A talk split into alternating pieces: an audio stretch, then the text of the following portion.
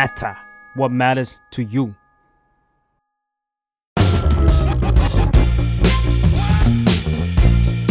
Adult หรือยังเรื่องผู้ใหญ่ที่มหาลัยไม่ได้สอน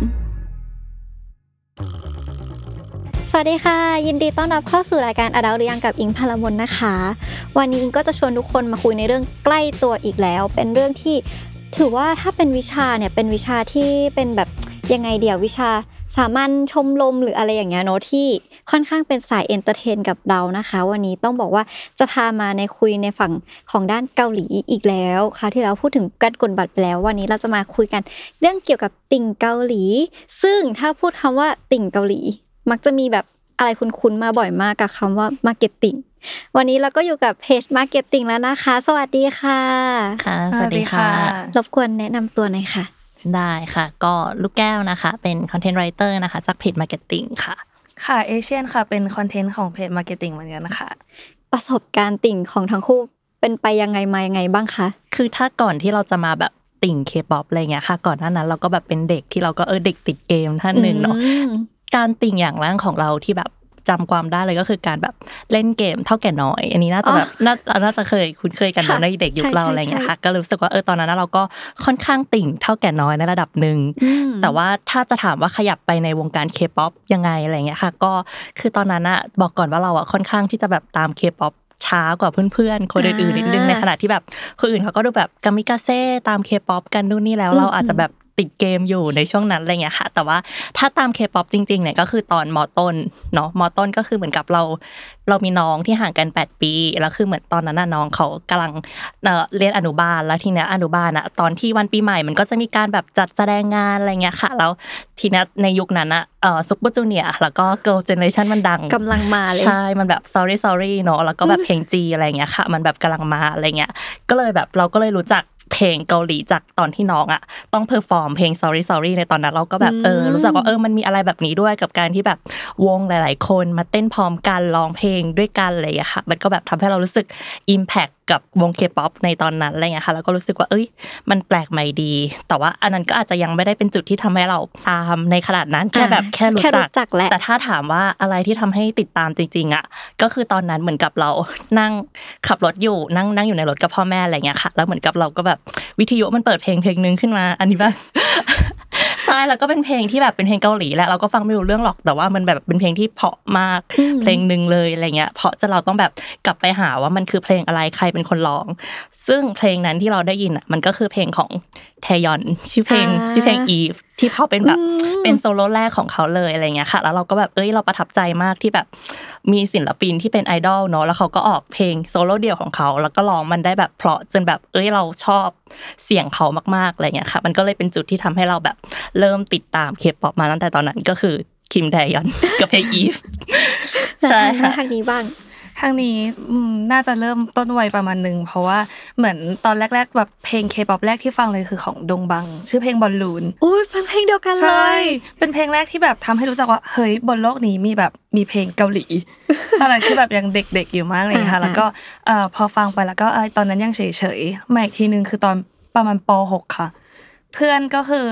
เอาเพลง GD กับ Top มาให้ฟังเป็นแบบโซโล่คู่อะไรอย่างเงี้ยแล้วเราก็แบบฟังแล้วก็เฮ้ยเพลงแบบถูกจริตเรามากอะไรอย่างงี้หลังจากนั้นก็ติดตามมาเรื่อยๆแล้วพอเริ่มติ่ง Big Bang ปุ๊บก็จะเข้ามา SJ ก็จะมา Girls' Generation จนแบบยาวมาเรื่อยๆค่ะแปลว่าเริ่มต้นของน้องคู่ก็คือมีวงมีแบบเมนที่ชอบมาตั้งแต่แรกประมาณนึงแล้วในการที่เจอแบบแรกนั้นเลยใช่เหมือนฟีลแบบว่าเขาเป็นคนแบบตกให้เราแบบเข้ามาแบบทำความรู้จักเรื่อยๆอะไรอย่างงี้ใช่ค่ะแล้วที่นี้จากการที่แบบในมุมมองตอนนั้นน่ะคือแค่รู้สึกว่าโลกเกาหลีมันเป็นแบบนี้นี่เองแล้วมันนำพาระยะทางมาจนถึงการเป็นเพจติ่งแบบนี้ได้ยังไงคะค่อนข้างยาวเพราะว่าจากตอนแรกที่เรารู้จักแทยอนมาก็คือมันก็แค่ตอนม.ต้นเนาะแล้วตอนนั้นเราก็แค่แบบติ่งอย่างเดียวไม่ได้คิดจะทำอะไรอะไรเงี้ยค่ะแต่ว่าจุดเริ่มต้นจริงๆของเพจอ่ะก็คือต้องเล่าก่อนว่า marketing อ่ะมันเป็นเพจในเครือของ Addict Creation เนาะก็คือเพจ Addict อันนี้น่าจะที่เป็นเกี่ยวกับโฆษณาการตลาดอะไรเงี้ยค่ะก็คือตอนนั้นเหมือนเราได้โอกาสมาทำงานในฝั่งของเพจ Addict เนาะแล้วก็ใน Addict ตอนนั้นอ่ะมันมีพินล่านึงชื่อ marketing อยู่แล้วแล้วพอเหมือนแบบพอมาทำงานด้วยกันแล้วแบบดันแบบติ่งวงเดียวกันอะไรอย่างงี้เป็นจุดเริ่มต้นเลยทำให้เราแบบตัดสินใจแบบทำ marketing ขึ้นมาจริงๆจังๆใช่ค่ะคือเหมือนกับตอนนั้นพี่เพิร์ทเนาะแบบเจ้าของ Addict อะไรเงี้ยค่ะเค้าก็เหมือนกับโยนโจทย์มาให้ว่าเนี่ยมันมีอะไรที่เราอยากจะทำเพิ่มเติมมั้ยถ้าแบบนอกจากเพจ Addict ที่เราทำอยู่ประกอบกับตอนนั้นมันมี marketing อยู่แล้วเราก็เลยคิดว่ามันมี potential มากพอที่จะแบบขยับออกไปเปิดเป็นเพจที่มันโฟกัสเกี่ยวกับ K-POPโดยตรงเลยที่ไม่ต้องมีการตลาดมายุ่งด้วยแล้วอะไรอย่างเงี้ยค่ะเป็นแบบ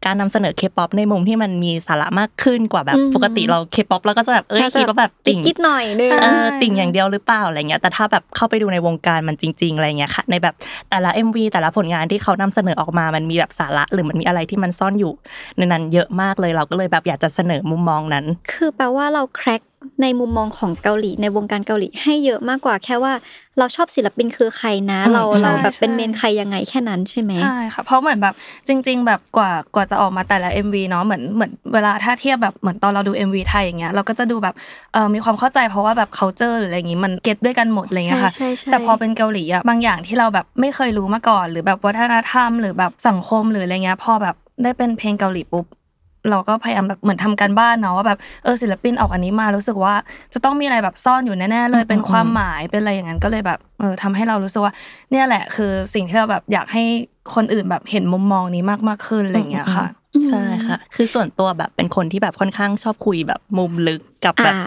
แทนที่เราจะแบบเสพเฉยๆแล้วมันจบไปอะไรเงี้ยเราก็เลยคิดว่าแบบถ้าเราหยิบตรงนั้นมาแบบหยิบนำมาพูดมานำเสนอให้ทุกคนได้อ่านด้วยกันมันก็น่าจะดีค่ะอันนี้ถือว่ายังเป็นเป้าหมายในปัจจุบันที่เราก็อยากจะดำเนินมันให้เป็นแบบนี้ไปเรื่อยๆอยู่ใช่มั้ยคะใช่ค่ะใช่ค่ะทีนี้อยากรู้ว่าเมื่อกี้บอกเนาะว่าระยะทางตอนที่แบบเป็นติ่งในวัยเด็กคือมันเป็นช่วงแบบประถมมัธยมมากจนมาเป็นตอนโตที่แบบเริ่มทำงานทำเพจเลยในมุมมองในวัยที่เราเป็นติ่งในวัยยังกับในวัยอดัลท์ที่โตขึ้นน่ะความแตกต่างมันเยอะแค่ไหนบ้างคะถ้าสมมุติว่าไม่นับว่าเราเป็นเพจมาร์เก็ตติ้งเลยนะส่วนตัวล้วนๆเลยมุมมองต่างไปเยอะมั้ยคือที่จริงตอนนั้นที่เราเห็นคำถามนี้กันเนาะมันมีคำนึงที่แบบพูดขึ้นมาเลยกันมากทั้ง2คนก็คือมีคำเดียวกันก็คืออ่ะพูดคือคิดว่าแบบเป็นเรื่องเงิ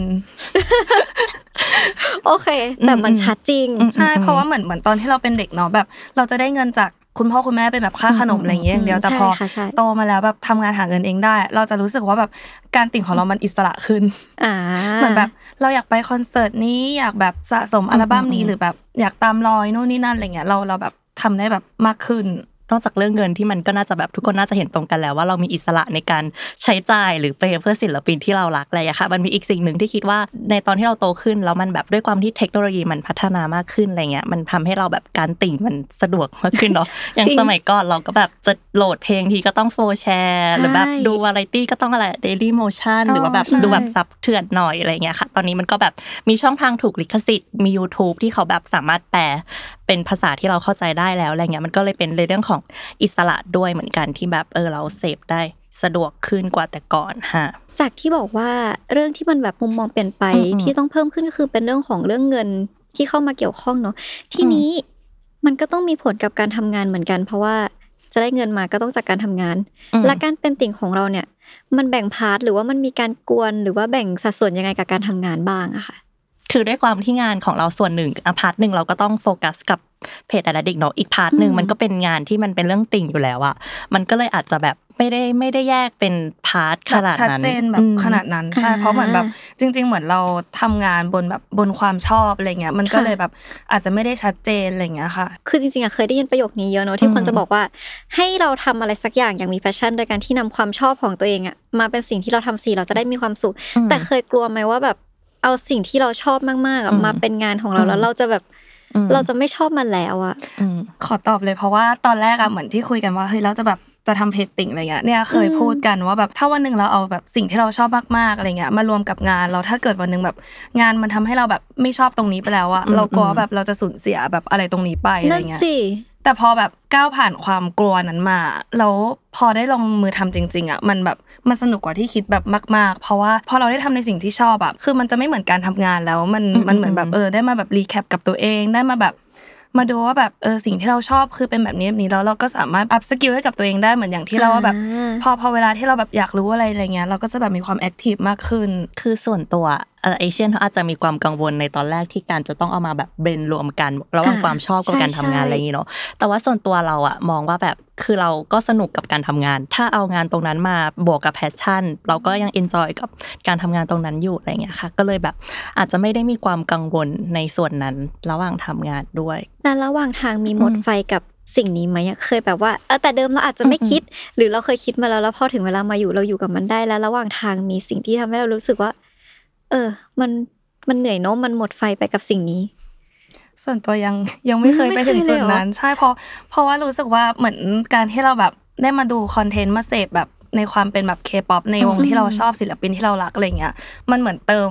เต็มตลอดเวลามันคือการเติมไฟตลอดเวลาใช่มันแบบเห็นอันนี้แล้วแบบแฮปปี้จังเลยอยากแชร์เรื่องนี้ให้แบบคนอื่นรู้ให้คนอื่นมาแบบว่าตกหลุมรักคนเดียวกับเราอยากให้ศิลปินเราแบบแบบ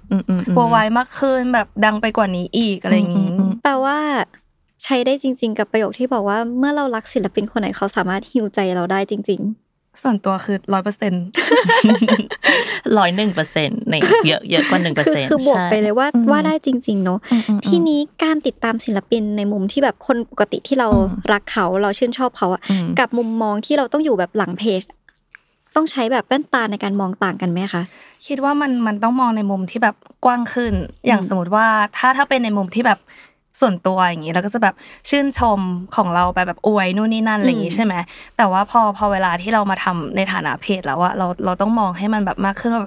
อันนี้แบบสามารถแชร์ต่อไปได้ไหมเหมือนเป็นการแบบรับผิดชอบกับคนที่ติดตามเรามากขึ้นใช่ค่ะเพราะว่าแบบเชื่อว่าคนที่เป็นติ่งเนาะเราก็จะมีแบบวงที่เราติ่งมีเมนอยู่แล้วอะไรอย่างเงี้ยค่ะแต่พอเราต้องมานั่งหลังเพจมันไม่ได้แค่แบบแค่วงที่เราตามแล้วแต่ทีนี้เราต้องแบบเปิดมุมมองให้มันกว้างขึ้นเราต้องไปค้นพบวงใหม่ๆรู้จักวงใหม่ๆมากขึ้นเพื่อที่จะแบบนำคอนเทนต์มาให้ลูกเพจเราเสพอะไรอย่างเงี้ยค่ะมันก็เป็นแบบเหมือนเราได้ไปออกไปทำความรู้จักกับวงใหม่ๆในวงการมากขึ้นแล้วก็คิดว่าสิ่งที่แบบต้องเพิ่มมากขึ้นเลยจากการที่เราทำเพจอะไรเงี้ยมันก็คือเรื่องของแบบความรับผิดชอบเนาะเพราะว่าแบบเราแบบพอมีผู้ติดตามแล้วเวลาเราจะทำคอนเทนต์หรือผลิตอะไรออกมาอะไรเงี้ยมันก็ต้องแบบคิดถึงในมุมของแบบคนที่ติดตามเราด้วยว่าแบบเขาจะโอเคไหมถ้าเราแบบนำเสนอมุมนี้หรือแบบนี้อะไรเงี้ยค่ะต้องมีความรับผิดชอบต่อแบบผู้ติดตามด้วยในส่วนนี้มากกว่าแบบปกติเราก็ตามแบบไม่ได้สนใจอะไรแบบแบบวีดอย่างเดียวอะไรอย่างงี้แบบถ้าส่วนตัวเงี้ยเบื้องหลังเพจเราเนาะแบบไม่ได้แค่มีแค่เรา2คนอะไรเงี้ยเราก็แบบกว่าจะทำคอนเทนต์ออกมามันก็มีการแบบให้ทุกคนช่วยดูว่าตรงนี้มันแบบติดอะไรไหมหรือมันแบบเสี่ยงอะไรหรือเปล่าอะไรเงี้ยค่ะเราก็แบบมีการกรองกันค่อนข้างเยอะในฐานะที่เราทำเพจเรายังแอบดูเพจคนอื่นเหมือนกันปะก็มีบ้างเนาะเหมือนแบบว่าอัปเดตเทรนด์ว่าช่วงนี้แบบวงไหนกำลังมาหรือใครมาแรงอะไรเงี้ยค่ะอย่างที่เรารู้นะพูดถึงแบบวงการมันอาจจะไม่ใช่แค่วงการเกาหลีทุกวงการเลยมันก็จะมีเรื่องของความดราม่าความท็อกซิกอยู่บ้างในทุกวงการเช่นกันก็รู้สึกว่าในเกาหลีก็มีอยู่เหมือนกันโนไม่มากก็น้อยที่นี้เราอ่ะจัดการดูแลหัวใจตัวเองยังไงถ้าเกิดว่าเราแบบว่ารับรู้ถึงความดราม่าต่างๆที่เพจต้องรับผลกระทบหรืออะไรเงี้ยด้วยอะค่ะถ้าเป็นการจัดการกับปัญหาท็อกซิกในมุมที่เราเป็นแค่แบบติ่งใครก็ไม่รู้อะไรอย่างนี้เนาะแล้วเราแบบกำลังเจอกับท็อกซิกอยู่อะไรเงี้ยคือส่วนตัวก็แค่แบบถอยออกมาแล้วเหมือนกับมองภาพกว้างมากกว่าว่าแบบเราชอบศิลปินคนนี้เพราะฉะนั้นเราเสพแค่ศิลปินไหมเสพแค่ผลงานที่เขานำเสนอออกมามันคือสิ่งที่ทำให้เรามีความสุขอะไรเงี้ยถ้าเราโฟกัสแค่ตรงเนี้ยอะไรหลายๆอย่างที่มันเป็นท็อกซิกข้างนอกที่มันไม่ได้แบบเกี่ยวกับตัวศิลปินหรือสิ่งที่เรารักอะมันก็จะแบบไม่ได้มีผลหรือแอคแท็กอะไรกับเราเลยอะไรเงี้ยค่ะก็จะแบบปกติก็จะใช้อะไรแบบนี้ตลอดแล้วมันจะทำให้เราแบบเสพผลงานได้แฮปปี้มากเพราะว่าแบบเราก็ศิลปินออกเพลงอะไรมาแล้วก็แค่มองหน้าเขาแล้วเราก็มีความสุขเราก็รู้สึกว่าย้อนกลับไปข้อก่อนหน้านี้ว่าเขาฮีลใจเราได้ 100% ใช่มันสุดท้ายมันก็แค่นั้นเองอะไรเงี้ยท็อกซิกต่างๆคือมันแบบมันก็เป็นแค่แบบเรื่องข้างนอกที่แบบมันไม่ได้เกี่ยวอะไรกับเขาอะไรอย่างนี้อยู่แล้วเนาะใช่แต่ถ้าในมุมมองเป็นคนทำเพจล่ะเท้าความก่อนว่าแบบในความเป็นติ่งมันก็จะมีแบบหลายๆคนหลากหลายมุมมองอะไรอย่างนี้เนาะเพราะฉะนั้นมันความเห็นต่างๆมันก็แบบค่อนข้างเยอะมันจะมีทั้งแบบความเห็นที่ตรงกันบ้างไม่ตรงกันบ้างอะไรอย่างนี้ใช่ก็ส่วนตัวเนาะแบบถ้าเวลาเจอเรื่องที่แบบเขาเรียกว่าอะไรเหมือนทำให้เรารู้สึกแบบ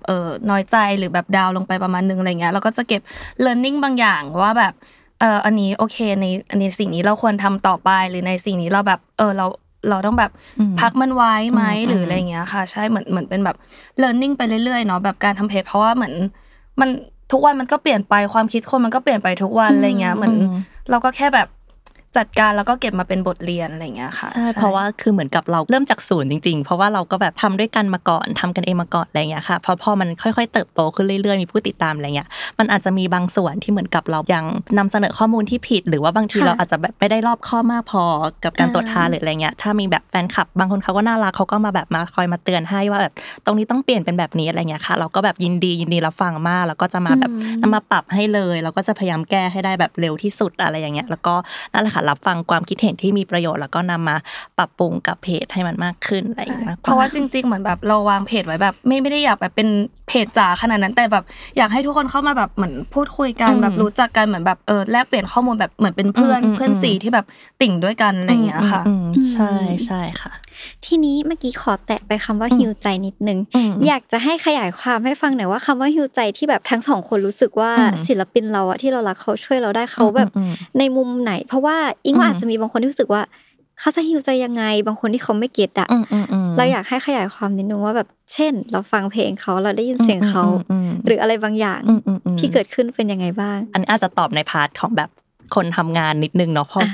าะว่าเวลาเราแบบเราทำงานแล้วเนี่ยมันก็จะไม่เหมือนกับช่วงที่เราเรียนที่แบบตอนเรียนอ่ะมันก็จะแบบมีช่วงเวลาปิดเทอมมีช่วงเวลาแบบพักสมองหรืออะไรเงี้ยแต่พอเราทำงานอ่ะเรายิงยาวแบบจันทร์ศุกร์แล้วก็พักเสาร์อาทิตย์หรืออะไรเงี้ยมันไม่มีแบบช่วงปิดเทอมหรือช่วงเวลาที่เราได้พักเราไม่รู้ว่าเราจะแบบทำงานไปจนถึงเมื่อไหร่หรือปลายทางของมันคืออะไรถูกมั้ยชีวิตทำงานอะไรเงี้ยค่ะแต่ว่าแอบรู้สึกว่าพอการที่เราแบบเป็นติ่งอ่ะเหมือนทำให้เราได้หลุดออกจากแบบโลกของชีวิตการทำงานที่แบบมันอาจจะมีภาระมากมายที่มันแบบเราต้องรับผิดชอบแบบเป็นคอนเทนต์ไรเตอร์เป็นโปรดิวเซอร์เป็น AE ที่เราต้องแบบดีลงานหรือทำงานในนู่นนี่อะไรเงี้ยแต่ถ้าเราแบบได้ติ่งอ่ะเหมือนเราได้หลุดเข้าไปในโลกที่เราเป็นแค่แฟนคลับเขาแล้วเขาเป็นแค่ศิลปินที่เราชอบเขาอะไรเงี้ยใช่มันก็แค่แบบเหมือนเราแค่แบบวางภาระหน้าที่ทั้งหมดลงแล้วก็แบบรักเขาแล้วก็เสพผลงานเขานั่นอาจจะเป็นสิ่งที่แบบทำให้เขาช่วยฮีลใจเราได้พาเราออกไปจากโลกที่มันแบบเราก็รู้เนาะโลกสมัยนี้มันก็แบบค่อนข้างจะลำบากนิดนึงอะไรเงี้ยค่ะก็เลยคิดว่าน่าจะเป็นสิ่งที่แบบถ้าพูดน่าจะเห็นภาพที่สุดว่ามันเขาฮีลใจเราได้ยังไงอะไรอย่างงี้ส่วนตัวพูดไปอาจจะดูเบียวนิดนึงเพราะว่าคือรู้สึกว่าจริงๆแบบความคำว่าฮีลใจอ่ะมันค่อนข้างแบบอธิบายมาเป็นคำพูดแบบยากมากๆอะไรเงี้ยแบบเค้าเรียกคำว่าแบบสื่อสารด้วยใจใช่คือจริงๆแบบว่าแค่ได้เห็นหน้าเค้าหรือแบบอะไรเงี้ยทุกอย่างมันก็แบบหายเหนื่อยไปเลยอะไรเงี้ยคือแค่ได้เห็นแบบเค้ายิ้มหรือเค้ามีความสุขอะไรเงี้ยเราก็แบบมีความสุขตามไปแล้วแบบเหมือนกับเขาทำให้เราแบบรู้จักคำว่าแบบรักโดยที่แบบเราไม่ได้คาดหวังอะไรอ่ะคือหมายถึงว่าแบบแบบว่าเค้าเรียกว่าเหมือนเรารักเขาไปเราไม่ได้หวังว่าแบบว่าเขาจะต้องแบบรู้จักเราหรือแบบรักเราแบบต้องแบบรักเราคนเดียวหรืออะไรเงี้ยเนาะแต่แบบมันแค่แบบเห็นว่าแบบทุกอย่างมันสวยงามมันมีความสุขอะไรเงี้ยเราก็แบบมีความสุขได้ในทุกๆวันอะไรอย่างเงี้ยค่ะทีนี้เราเห็นหลายอย่างเนาะที่เราแบบเหมือนเราได้รับจากศิลปินจากความแบบการฮีลใจหรือว่าการแบบว่ารวมถึงการทำงานด้วยอยากรู้ว่า advantage นอกเหนือจากนั้นที่จากการเป็นติ่งอ่ะมีอะไรบ้างเหรอคะที่เราได้จากการเป็นติ่งอยู่ตอนนี้ในมุมมองของการทำงานก่อนอย่างที่บอกว่าตอนแรกเราเป็นติ่งเราแค่หวีดเพราะว่าเราชอบเขาเราไม่จำเป็นต้องมีเหตุผลอะไรขนาดนั้นแต่พอเรามาทำงานเนี่ยเราต้องการที่จะนำเสนอบางอย่างหรือแบบเบื้องหลัง MV หรือเนื้อหาอะไรบางอย่างที่ศิลปินเขาแบบตั้งใจที่จะนำเสนอหรือถ่ายทอดมาให้เราอะไรเงี้ยค่ะพอเราต้องโฟกัสกับสิ่งที่ศิลปินเขานำมาเสนอให้เรามากขึ้นอะไรเงี้ยมันทำให้เราต้องไปทำการบ้านหลังบ้านมากขึ้นเนาะว่าแบบหาความรู้เกี่ยวกับแบบอย่างเรื่องประวัติศาสตร์เรื่องทฤษฎีหรือนู่นนี่ที่แบบเขาจะมีการใส่สัญญาเข้าไปในแต่ละ MV อะไรอย่างเงี้ยค่ะมันก็เป็นการแบบพัฒนาความรู้รอบตัวเราด้วยในส่วนหนึ่งเนาะก็คิดว่าเป็น advantage ที่ได้จากการที่เราทำเพจรู้สึกว่าแบบมันมีความ active มากขึ้นมีความแบบ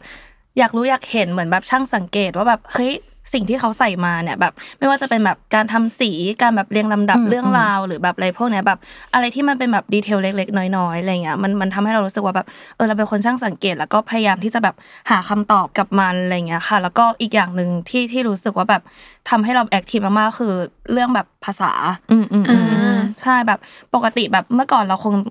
ถ้าเราไม่ได้มาติ่งเนาะเราคงคิดว่าแบบจริงๆแบบแค่ภาษาอังกฤษให้แข็งแรงอะไรอย่างงี้ก็แบบคงพอแล้วแต่แบบพอแบบ มาชอบศิลปินที่เป็นเกาหลีอะไรเงี้ยเราก็จะแบบอยากเรียนภาษาเกาหลีแหละเพราะว่าอยากรู้ว่าแบบเวลาเขาไลฟ์เวลาเขาแบบเท็กซ์มาอะไรเงี้ยเราแบบเราไม่ได้อยากได้แบบมีการมาแปลแต่เราแบบอยากเข้าใจเลยในเดี๋ยวนั้นตอนนั้นอะไรเงี้ยค่ะก็ถือว่าเป็นอินสไปร์ให้เราได้หนึ่งอย่างเหมือนกันเนาะแบบในเรื่องของภาษาที่ยิ่งใหญ่ซึ่งจริงๆหลายคนเลยอ่ะน่าจะรู้สึกเหมือนกับการที่แบบมาชอบภาษาเกาหลีเพราะว่าตามแบบคนที่เรารักมาแบบนี้เหมือนกันอย่างที่บอกไปว่าอยากจะรู้เดี๋ยวนั้นอยากจะแบบเข้าใจแบบบางทีแบบการแปลมันก็ขึ้นอยู่กับคนแปลด้วยเนาะแบบบางคนแบบแปลสวยบางคนแบบแปลให้เราเข้าใจอะไรเงี้ยแต่เราแบบอยากจะเข้าใจด้วยแบบตัวเราเองอะไรเงี้ยค่ะใช่ก็เลยแบบทำให้เรารู้สึกว่าเฮ้ยนี่เป็นแบบชาเลนจ์อีกหนึ่งอย่างในชีวิตที่แบบอยากจะทำให้ได้อะไรอย่างงี้ทีนี้ถ้าแอบถามนิดนึงว่านอกจาก advantage พวกเนี้ยมันสามารถแบบไปทำอาชีพอะไรอื่นๆได้บ้างมั้ยแบบที่จากการเป็นติ่งหลักๆก็ถ้าเราเรียนภาษาเราก็จะได้แบบภาษาเกาหลีเนาะซึ่งภาษาเกาหลีเราก็ไปทำล่ามทำไกด์ทำอะไรอย่างนี้ได้เนาะแล้วก็ในมุมไหนอีกดีอีกอย่างหนึ่งคิดว่าเป็นแบบครีเอเตอร์เพราะว่าจริงๆแล้วแบบถ้าแบบใน Twitter อะไรเงี้ยเราจะเห็นแบบความครีเอทของแบบของคนไทยเยอะมากแล้วก็แบบด้วยความที่เป็นชาวติ่งเงี้ยมันจะมีแบบศัพท์เฉพาะหรือเป็นแบบมีความแบบอย่างเช่นคำว่าแบบพิกกี้บูบูอะไรเงี้ยมันก็แบบขยายความหน่อยมีความแบบน่ารักอะไรเงี้ยค่ะแบบเราจะพูดแค่แบบถ้าทั่วไปเราจะว่าเอ้ยแบบน่ารักจังอะไรเงี้ยแต่ถ้าสมมุติเป็นแบบติ่งปุ๊บเฮ้ยพิกกี้บูบูคือแบบเฮ้ยคือน่ารักแบบคูณ 300% อะไรเงี้ยค่ะเลยหรือแบบการตั้งแบบชื่อการ์ดอะไรอย่างเงี้ยมันก็แบบเห็นแบบความครีเอทีฟจริงๆรู้สึกว่าแบบความครีเอทีฟแบบอยู่รอบตัวก็จริงเนาะแต่พอมาคุกกี้ในวงการเนี่ยเราแบบเห็นอะไรที่มันแบบมากขึ้นสนุกขึ้นอะไรอย่างเงี้ยค่ะเถียงได้เลยเนาะว่าการเป็นติ่งเป็นสิ่งที่มีประโยชน์ว่ะเพราะมันเป็นสิ่งที่ทำให้1เราได้ทั้งอาชีพได้เห็นมุมมองหลายอย่างได้ช่างสังเกตได้ภาษาได้อะไรเยอะกว่าที่แอบคิดว่าอาจจะหลายๆคนคิดไปด้วยเนาะว่าแบบว่า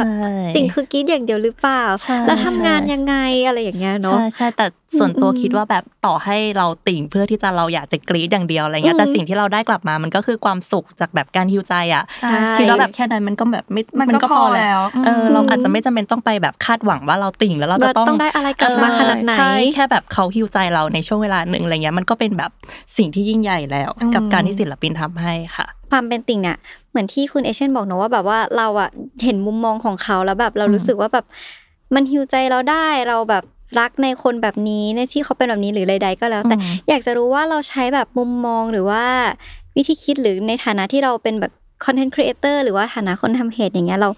รามีแนวการเสนอมุมมองของเราอ่ะให้คนข้างนอกได้เห็นประมาณอย่างนี้ยังไงได้บ้างคะให้เขาเห็นร่วมกับเราก็ที่จริงมันก็เป็นเค้าเรียกอะไรอ่ะเป็นแนวทางที่เราตั้งใจที่จะทำเพจนี้ขึ้นมาแล้วเนาะค่ะมันคือ marketing คือที่จริงอ่ะมันมีวันนี้สโลแกนของมันอยู่เป็นเพจที่เราอยากจะนำเสนอมันก็แบบติ่งมันไม่ใช่แค่แบบการกรี๊ดหรืออะไรเงี้ยเพราะว่าแบบในสมัยก่อนอะในยุคที่แบบ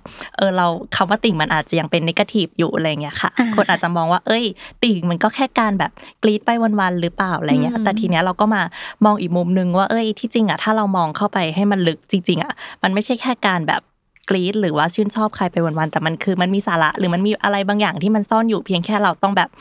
เข้าไปรู้จักมันให้มากขึ้นอะไรเงี้ยเพราะฉะนั้นจากความตั้งใจตรงเนี้ยมันก็เลยเป็นสิ่งที่ทำให้เราตั้งใจที่จะทำ marketing ขึ้นมาเป็นเหมือนกับซุปเปอร์มาร์เก็ตที่เหมือนกับรวบรวมสาระความรู้เกี่ยวกับวงการ K-POP ให้แบบคนได้เลือกซื้อเลือกช็อปกันอะไรเงี้ยค่ะเพจเราจะไม่ใช่เพจที่แบบอัปเดตข่าวอะไรที่มันเรียลไทม์ขนาดนั้นด้วยความที่แบบอาจจะเวลาเราก็ต้องทำงานหลักของเราด้วยเนาะอันเนี้ยอาจจะแบบไม่ได้มีเวลาในส่วนนั้นด้วยแล้วก็คือเราอยากจะโฟกัสในเรื่องของการทำคอนเทนต์ที่มัน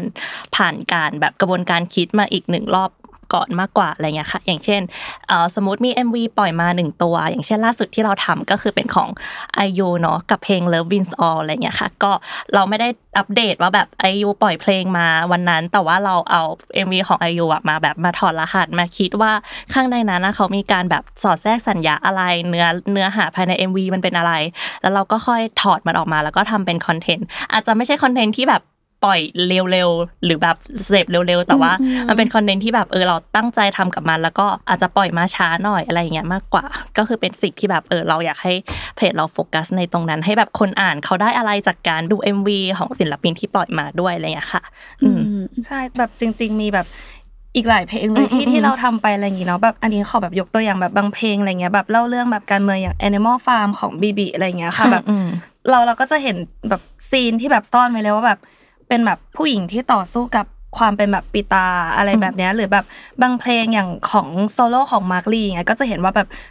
จริงๆแล้วแบบเราก็ยังแบบมีความเป็นเด็กอยู่ในตัวอะไรเงี้ยแบบไม่ต้องฟอร์สตัวเองมากว่าแบบโตมาแล้วต้องเป็นแบบนั้นแบบนี้อ่ะค่ะแบบเหมือนจริงๆมันก็ได้แบบทำความรู้จัก culture ต่างๆแล้วอะไรเงี้ยมันจริงๆมันได้ข้อคิดอะไรให้แบบตัวเองได้กลับมาทบทวนด้วยอะไรอย่างงี้ใช่ค่ะเหมือนกับแบบเราก็แบบร่วมเรียนรู้ไปกับตัว MV ด้วยอย่างใช่อย่างแบบเวลาเราทำคอนเทนต์ของไอดอลอย่างเงี้ยแน่ใจว่าเคยรู้จักไหมไอดอลที่มีน้องมินนี่อยู่อะไรอย่างเงี้ยค่ะใช่เขาก็จะเป็นวงที่แบบต่อสู้กับเรื่องปิตาธิปไตยในเกาหลีแบบมาตั้งแต่แบบเพลงแรกๆเพลงเก่าๆเขาเลยอะไรเงี้ยเราก็แบบทำทุกครั้งก็รู้สึกแบบฮึ่งเหิมไปกับเขาเนาะแบบเอ้ยเขาแบบกล้าที่จะแบบออกมาพูดในแบบประเทศที่มันแบบปิตาแรงขนาดนี้โดยที่แบบไม่ได้สนใจแอนตี้หรืออะไรเลยอะไรเงี้ยค่ะแล้วก็แบบทำคอนเทนต์แล้วก็นับถือใจของคนที่ปล่อยมาเหมือนกันค่ะเป้าหมายของเพจแล้วก็เป้าหมายของตัวเองโดยพื้นฐานนะที่แบบว่าอยากจะขยายสิ่งเหล่านี้ให้ทุกคนได้เห็นพวกเราเนี่ยก็ยังเป็นอย่างนี้มาเรื่อยๆตั้งแต่วันแรกเลยใช่ตั้งแต่วันแรกใช่ค่ะแล้วก็แบบแอบขอเสริมเพราะว่าแบบช่วงหลังๆอ่ะพอรู้สึกว่าแบบเราทำมาประมาณนึงแล้วอะไรเงี้ยพอแบบได้มีโอกาสกลับไปย้อนดูอะไรเงี้ยมันเหมือนแบบเป็นไดอารี่ของแบบคนเป็นติ่งอย่างเราแบบว่าเหมือนแบบในช่วงชีวิตนึงเราเคยแบบมีความรู้สึกแบบนี้คิดแบบนี้อะไรเงี้ยเหมือนพอเรากลับไปอ่านแล้วก็แบบเอ้ยตกหลุมรักเขามากขึ้นเหมือนเดิมเหมือนขุดหลุมแล้วก็ให้ตัวเองกลับไปใช่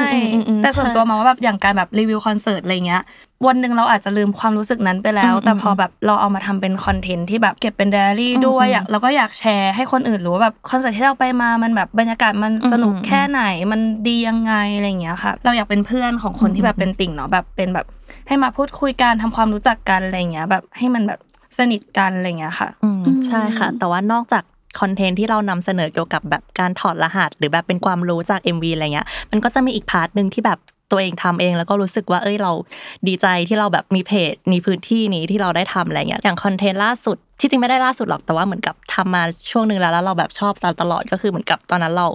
ทำเหมือนสรุปค่านิยมของไอดอลผิดๆที่แบบปกติเขาเกาหลีเขาก็จะมีค่านิยมไอดอลแบบเอ้ยคนเป็นไอดอลอ่ะมันต้องแบบผอมนะต้องขาวต้องแบบเต้นแข็งแรงหรืออะไรอย่างเงี้ยค่ะเราก็แบบพยายามที่จะแบบนำเสนอว่าเอ้ยไอดอลอ่ะมันไม่จำเป็นที่จะต้องแบบตรงตามค่านิยมเสมออะไรเงี้ยค่านิยมพวกนั้นมันทำให้ไอดอลเขาท็อกซิกด้วยอะไรเงี้ยแล้วก็พอเราทำคอนเทนต์ออกไปว่าแบบมีไอดอลที่ได้รับผลกระทบจากค่านิยมเหล่านี้ยังไงบ้างมันก็มีแฟนคลับมาแบบขอบคุณเหมือนกันว่าแบบเอ้ยทำให้เขาได้แบบรู้ว่าเอ้ยเบื้องหลังของ K-POP มันก็มีอะไรแบบนี้อยู่เหมือนกันก็รู้สึกว่าดีที่แบบเป็นอีกหนึ่งกระบอกเสียงเหมือนกันที่ได้พูดในมุมนี้ค่ะแล้วตอนนี้แบบมีสิ่งที่คาดหวังกับเพจว่าอยากจะไปในทิศทางไหนต่อไปอีกไหมคะที่จริงมันก็ยังเหมือนวันแรกจนถึงทุกวันนี้แหละว่าแบบเราก็ยังคงอยากทำคอนเทนต์เพื่อที่จะแบบเป็นอีกช่องทางหนึ่งละกันที่เราจะได้ซัพพอร์ตศิลปินมันก็เป็นทางที่เราทำได้ดีที่สุดแล้วเนาะเราคงไม่ได้มีกำลังที่จะไปช่วยซัพพอร์ตเขาแบบมากใกล้ใกล้ชิดขนาดนั้นแต่พอเรามีช่องทางอะไรเงี้ยเราก็สามารถที่จะแบบคอยซัพพอร์ตเขาในมุมไกลๆของเราได้ด้วยแล้วก็แบบคอยนำเสนอแบบเรื่องสาระหรือแบบมุมดีๆเพื่อที่จะแบบลบภาพกว่าเป็นติ่งที่หลายคนอาจจะมองเหมือนอย่างที่บอกว่าเราอยากให้เห็นแบบมุมมองที่มันกว้างขึ้นแบบการเป็นติ่งแบบไม่ใช่พอแบบว่าไอดอลคนนี้หล่อคนนี้สวยอะไรเงี้ยแบบแค่นั้นแต่ว่าจริงๆแล้วมันแบบมันได้อะไรมากกว่านั้นแบบเยอะมากๆจริงๆใช่มันก็ยังคงเป็นอย่างนั้นอยู่ค่ะแล้วก็นั่นแหละเสิร์ฟจากอีเชียก็คือคงเป็นไดอารี่ของเรามากกว่าแบบเราก็ต้องมาดูกันว่าความเป็นติ่งของเรามันจะพาเราไปเจออะไรในอนาคตอีกบ้างก็ต้องคอยติดตามกันค่ะสุดท้ายอยากจะให้แชร์มุมมองหน่อยว่าแบบการเป็นติ่งมันสร้างแรงบันดาลใจหรือว่าจุดประกายอะไรให้กับเราได้บ้างจริงๆแล้วเราไม่ได้แบบคาดหวังกับตัวศิลปินหรือแบบไอดอลที่เราแบบรักขนาดนั้นว่ายูจะต้องให้แบบนี้กับฉันหรือแบบถ้าฉันแบบรักไปแล้วหรือชอบไปแล้วฉันจะต้องได้แบบนี้อะไรเงี้ยแต่มันเหมือนแบบเป็นระหว่างทางมากกว่าแบบเราได้สิ่งนั้นมาโดยที่แบบเราแบบไม่ทันได้รู้ตัวอะไรเงี้ยค่ะเหมือนที่เคยบอกไปว่าแบบเราอาจจะไม่จำเป็นต้องมาคาดหวังก็ได้ว่าพอเราเป็นติ่งแล้วว่าเราจะต้องทำบางอย่างที่ยิ่งใหญ่หรือมันจะต้องสร้างอะไรบางอย่างกับเราขนาดนั้นถ้าเราติ่งแล้วเราได้ความสุขกลับมาเราแบบมีรอยยิ้มจากงานที่มันเหนื่อยมันน่าจะเป็น advantage ที่ดีที่สุดแล้วสำหรับคนเป็นติ่งมากกว่าคิดว่าแบบคงเป็นเรื่องนั้นใช่เหมือนแบบรักโดยไม่ต้องแบบหวังอะไรตอบแทน ใช่ค่ะใช่คงเป็นเรื่องนั้นมากกว่าค่ะมีอะไรอยากจะฝากถึงเพื่อนๆที่เป็นติ่งเหมือนกันด้วยกันไหมว่าตอนนี้เรา